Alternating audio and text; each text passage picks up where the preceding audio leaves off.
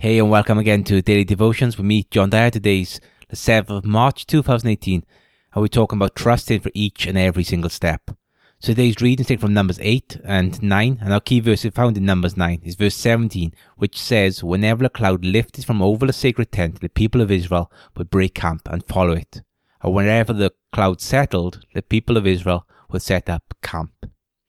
Today's reading shows us that the people had to look to see if the cloud was moving each and every single day. This passage really reminds me of the instructions given in Hebrews 12 verses 1 and 2, which says that we, as believers, should fix our eyes upon Jesus. Here's the test of trust. They had to look for guidance each and every day and trust for each and every step.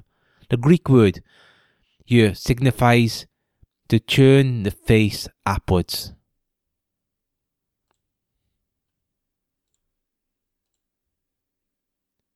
I heard the preacher give this illustration of trusting in God. He said that when we trust God, we trust Him for each step. It's like walking on the beach with God in front. We just follow His footprints. We put our feet where He has trod in the sand before the sand can even blow over it and hide those footprints.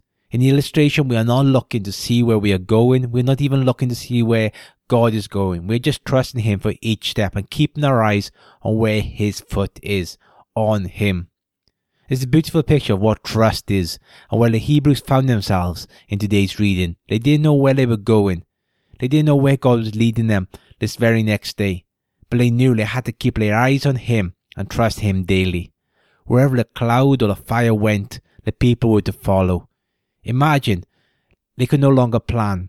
We're people who just desire predictability. James 4 13, 15 says, Now listen, don't say today or tomorrow we'll go to this or that city, spend a year there, carry on business and make money? Why? You don't even know what's going to happen tomorrow. What is your life? You're a mist that appears for a little while, then vanish. Instead, you ought to say, if it is the Lord's will, we will live, do this or that. Now, Jesus said, I am the way.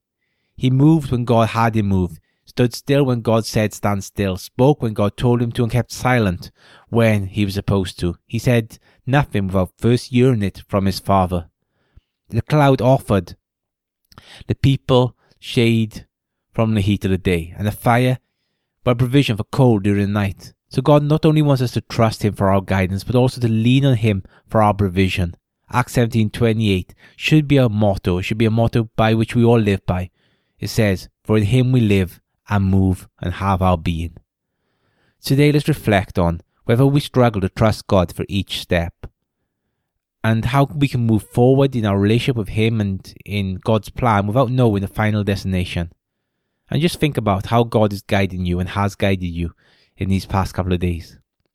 Well, let's pray.